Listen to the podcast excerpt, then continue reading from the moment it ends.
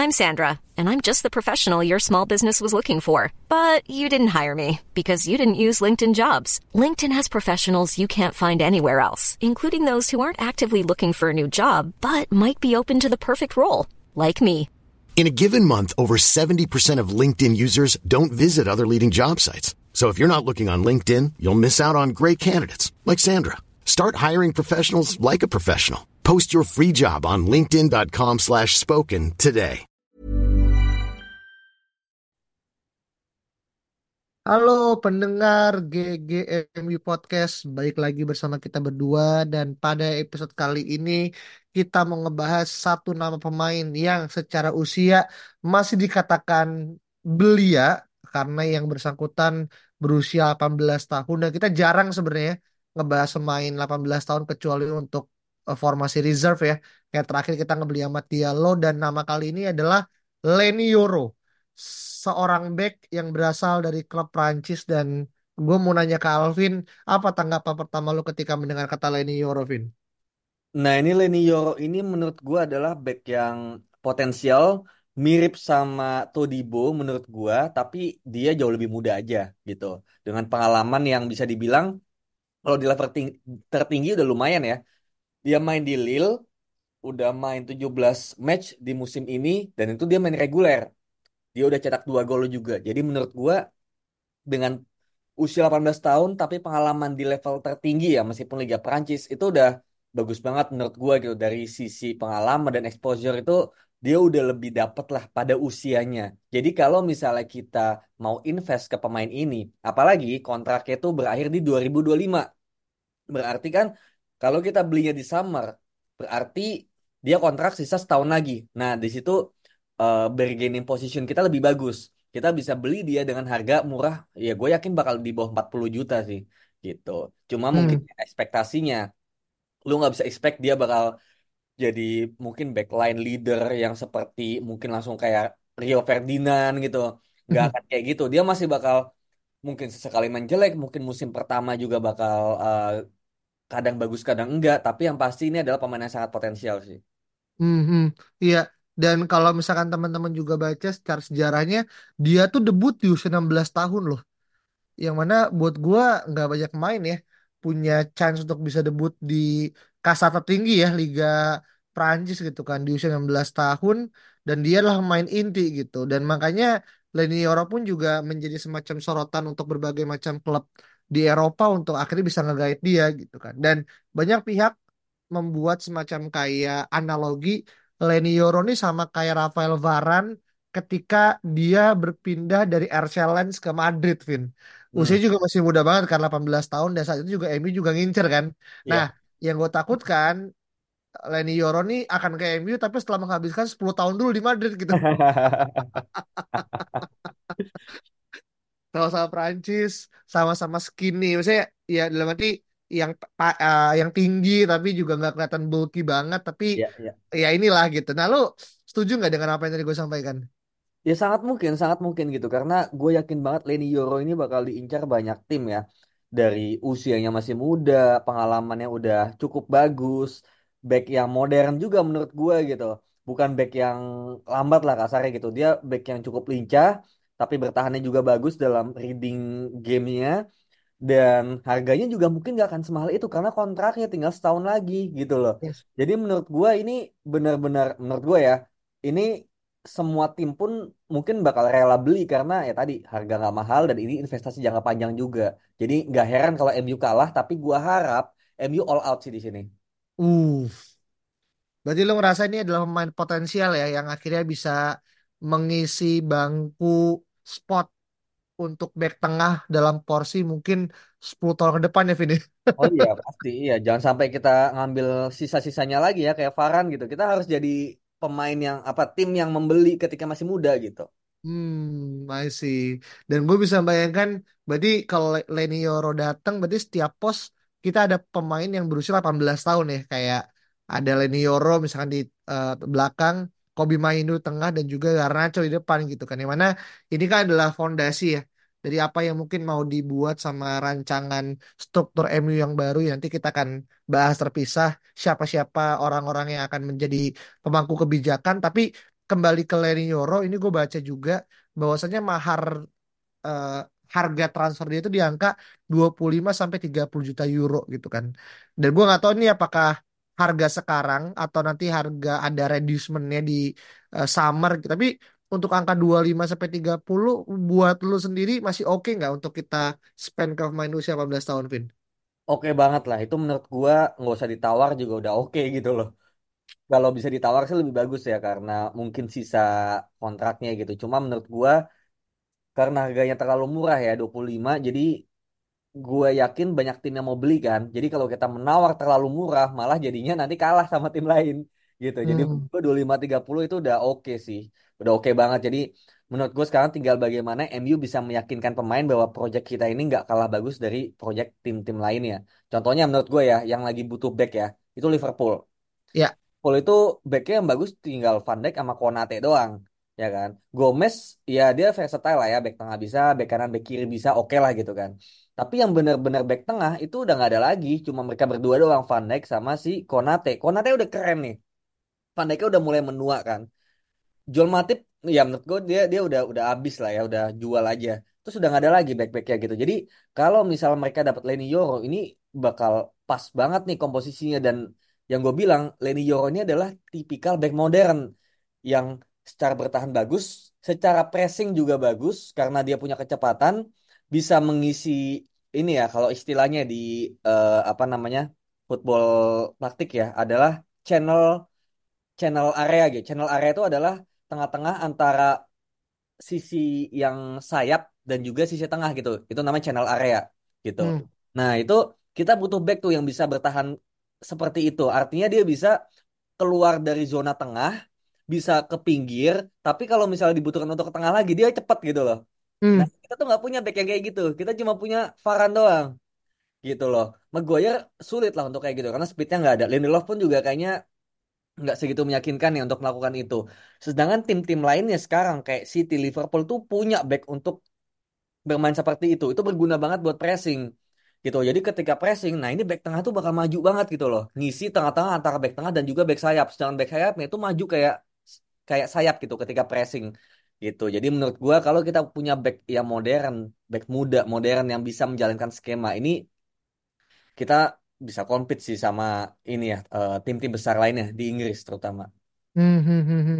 Iya, iya, iya. Wah, Ini juga salah satu hal yang menjadi advantage ya, atau bisa dibilang archetype yang dicari ya oleh berbagai macam pelatih, di mana seorang back pun juga harus bisa versatile, satu, dan kedua harus bisa memanfaatkan celah-celah yang itu berguna bagaimana entah posisi ketika kita membangun serangan, atau kalau bahasanya itu transisi negatif ya, Vin ya, Hmm. menggunakan bahasa-bahasa sekarang gitu kan.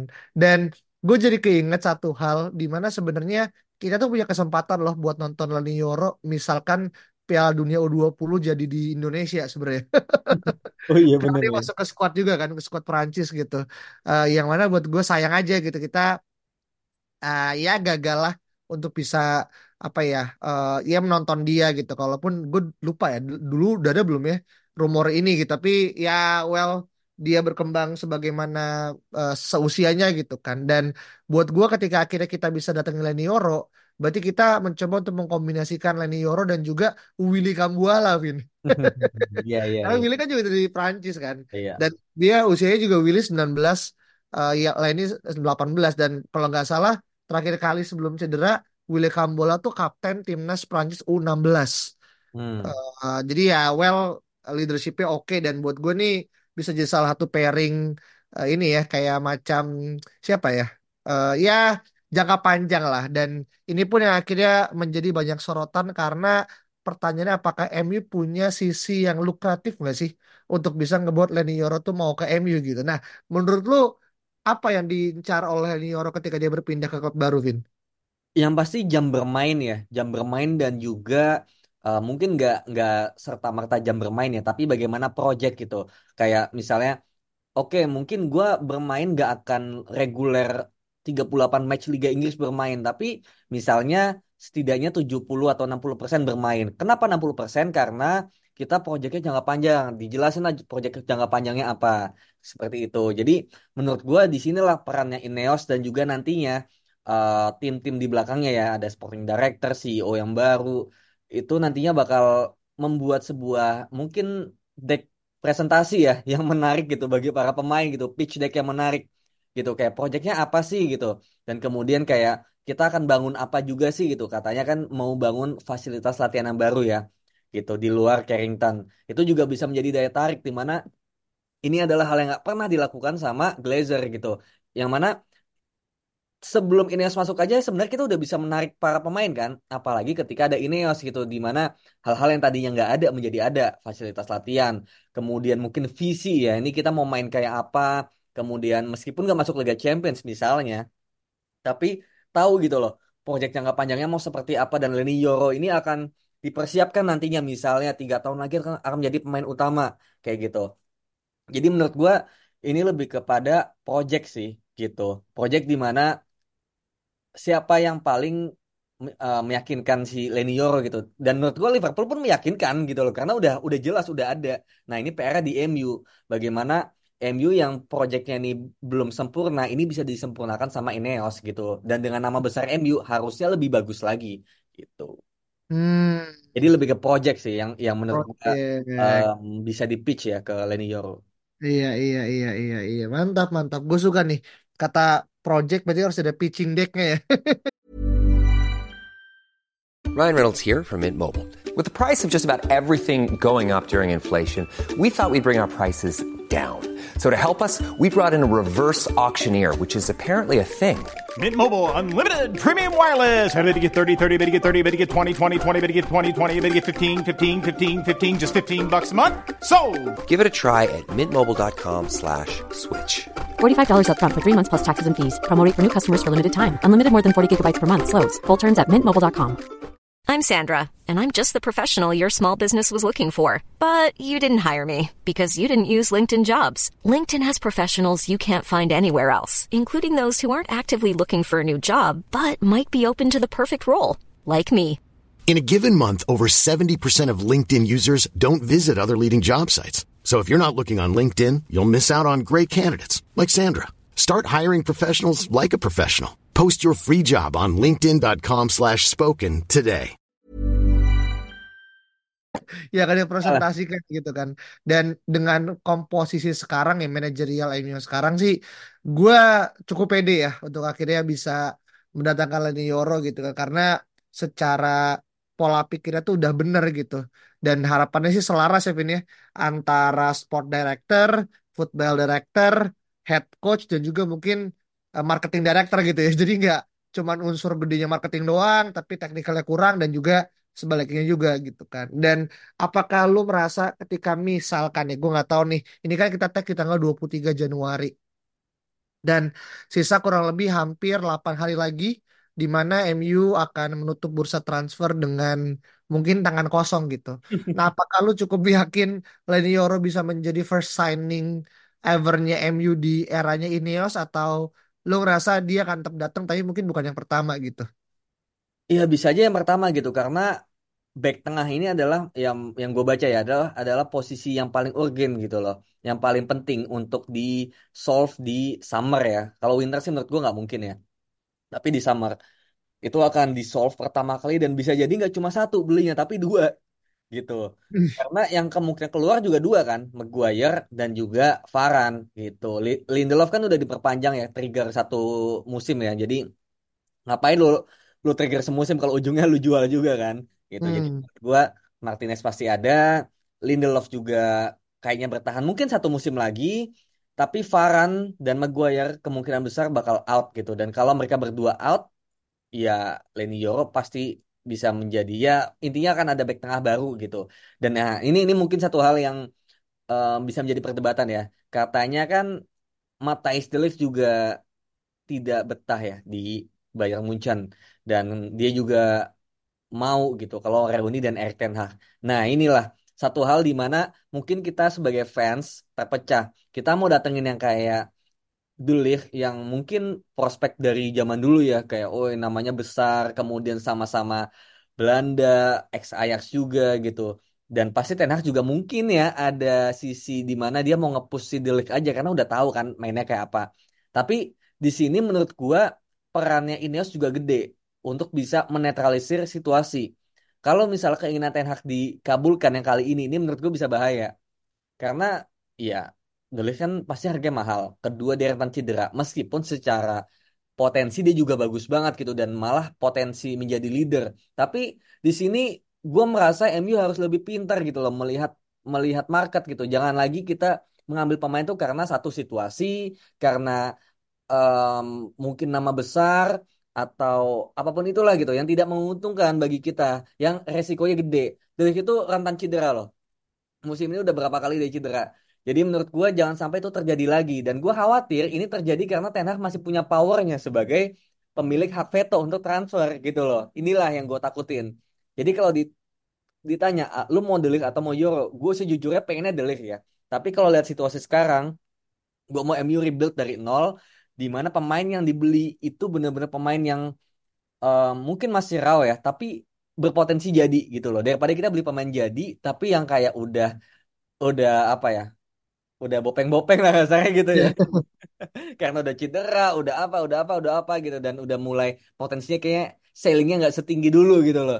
Jadi gue nggak mau MU itu beli dari tangan kesekian gitu loh yang Hmm. harganya mungkin bisa tujuh puluh tujuh puluh lima juta mending lu beli Euro 30 juta gitu loh lu bisa invest buat 10 tahun ya kayak lu beli Varan kan gitu kan Hmm. jadi ini lebih ke smart buying sih dan gue yakin kalau Ineos yang megang em, transfer decision ya gue yakin pasti Euro yang lebih dipilih daripada De Ligt tapi kalau Ten Hag yang megang masih Ten Hag yang megang gue lebih feeling kalau misalnya disuruh pilih ya antara Euro atau De Ligt mungkin Ten Hag bakal memilih siapa yang dia kenal yaitu De Ligt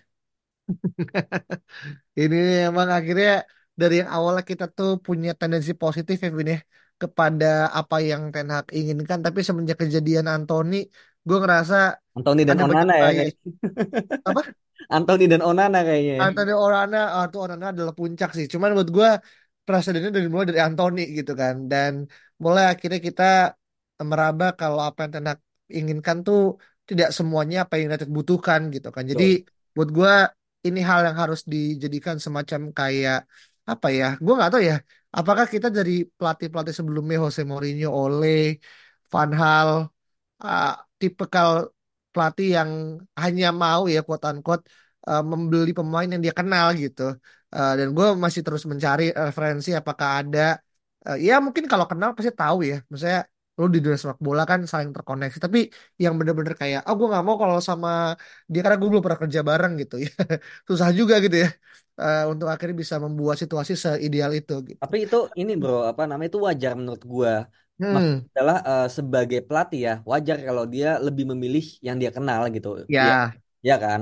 Cuma Hmm, yang yang salah kan adalah memberikan power sebesar itu kepada pelatih, ya kan. Yang salah tuh itu aja gitu. Kalau misal preferensi pelatih mau bekerja dengan yang dia udah kenal tuh wajar. Semua orang juga pasti kayak gitu.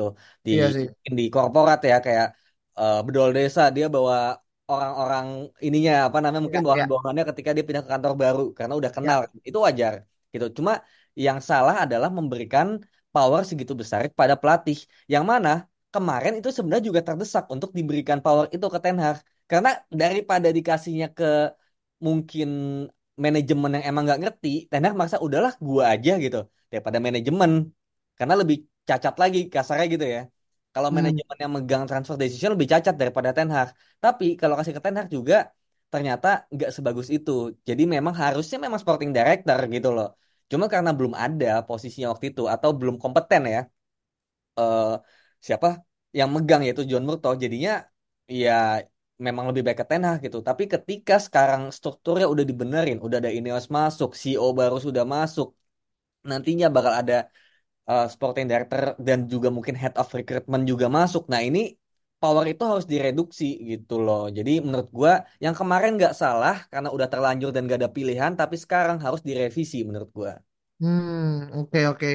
Ya, gue ngomong kayak tadi pun sebenarnya lebih kepada kayak refleksi dari yang sebelumnya. Apakah kita pernah punya eh, bisa dibilang apa ya pelatih yang diberikan kuasa setinggi itu dan dampaknya itu kan jadi luas karena budget yang diberikan kan nggak murah gitu, Vin. Dalam arti Ya. Anthony 90, Onana 50 gitu. Yang mana untuk angka sekarang mungkin kita ngomong ya, itu kan ada inflasinya gitu. Iya bener, tapi buat gua dampaknya tuh ya nggak terlalu signifikan apalagi kita dituntut di sepak bola modern ya lu beli pemain bagus gitu ya lu akan dapat instant gratification gitu adalah hasil yang bisa lu dapat di uh, apa namanya season yang sekarang main gitu kan dan ini sekarang sedang dalam perjudian besar apalagi masih ada nama-nama kayak Mason Mount gitu kan yang mungkin ya ter ini cedera gitu atau bahkan nama-nama kayak Sofyan Amrabat ya untungnya kita nggak beli secara cash karena itu kan banyak akhirnya apa ya list of uh, dependencies yang akhirnya akan bisa dibuktikan ya by the time goes by gitu kan. Tapi oke okay lah ini nanti jadi perdebatan lainnya. Nextnya seberapa yakin lo ngerasa uh, pemain ini bisa datang ke MU entah mungkin di summer ini finish kanal sampai 10 kalau 0 sampai 10 gue sebenarnya yakin ya, yakin kalau uh, at least yakin dideketin lah. Gitu. Hmm. Kalau datang atau enggaknya sih mungkin ini persaingan ya menurut gue gitu. Jadi kayak Real Madrid pun butuh CB, Barcelona juga butuh CB, kemudian Bayern juga butuh CB. Kalau mereka proyeknya dan pitch deck lebih bagus, bisa jadi Leny Yor milihnya maunya ke sana kan gitu. Jadi semua masih 50-50 tapi at least apakah MU akan bergerak untuk mengejar Leny Yoro? Gua ada keyakinan gitu. Karena ya tadi harganya pun murah. Jadi dengan harga yang nggak terlalu mahal ini bisa buat uh, sisa budgetnya itu bisa lebih banyak lagi buat para pemain-pemain di pos-pos lainnya gitu loh. Jadi kita lebih kepada smart buying gitu. Todibo oke okay, bagus juga gitu. Tapi kalau lu bisa dapet Todibo sama Euro sekaligus kayak why not kan gitu. Jadi menurut gua uh, Lenny Yoro ada kemungkinan datangnya 7 gitu. Meskipun gue lebih yakin ke Todibonya yang akan datang. Tapi Yoro 30 juta, 25 juta itu sangat uh, disayangkan kalau dilewatkan gitu loh. Jadi gue rasa 7 dari 10 sih. Oke, lumayan tinggi ya secara probabilitas dan kita karena slot ada dua. Slot, oh iya, slot benar. kemungkinan ada dua gitu. Jadi kayak ya kalaupun nanti ada datang satu kemungkinan dia datang juga gede juga. Atau gini deh biar sama-sama enak let's say kalau Tenak masih pengen juga punya hak veto lu datang nilai Euro tapi satu lagi kasih delik lah Vin. Jadi udah imbang kayak gitu ya. Ya udah win-win ya lu dapet satu gue dapet satu gitu. Bisa aja. Bisa aja kayak gitu kan? bisa bisa. Ya, kan? karena ya, kalau misalnya ya. Todi Todibo sama Delis mungkin Todibonya kemahalan kan Ya. Beli yang lebih murah dikit, euro bisa aja, bisa. Iya kan, ya jadi itu ini ya win-win solution dari gua untuk akhirnya gimana akhirnya manajemen Terak tidak ribut dan mendapatkan apa yang menjadi uh, haknya gitu ya. Dan kita tidak saling uh, menjatuhkan ketimbang kita akhirnya bersatu untuk musim depan gitu. Nah, uh, sebelum kita tutup, gua pengen ada report nih dari mungkin lebih kepada United U18 di mana kita kemarin menang 1-0 uh, dan mungkin teman-teman yang sekarang uh, nge-subscribe uh, apa namanya MU di YouTube juga sekarang MU sering ya nampilin MU U21 U18 gitu ya. Dan kemarin adalah kemenangan 12 beruntun buat MU U18 uh, lawan rival tetangga gitu kan. Dan ya good points dan semoga makin banyak alumni-alumni dari uh, U level yang akhirnya masuk dan mendapatkan jam terbang di entah musim ini atau bahkan musim depan seperti itu. Itu aja. Kalau teman-teman punya pendapat berbeda silakan reply di kolom Twitter kita at Podcast dan kita ketemu lagi di episode berikut ya. Bye bye.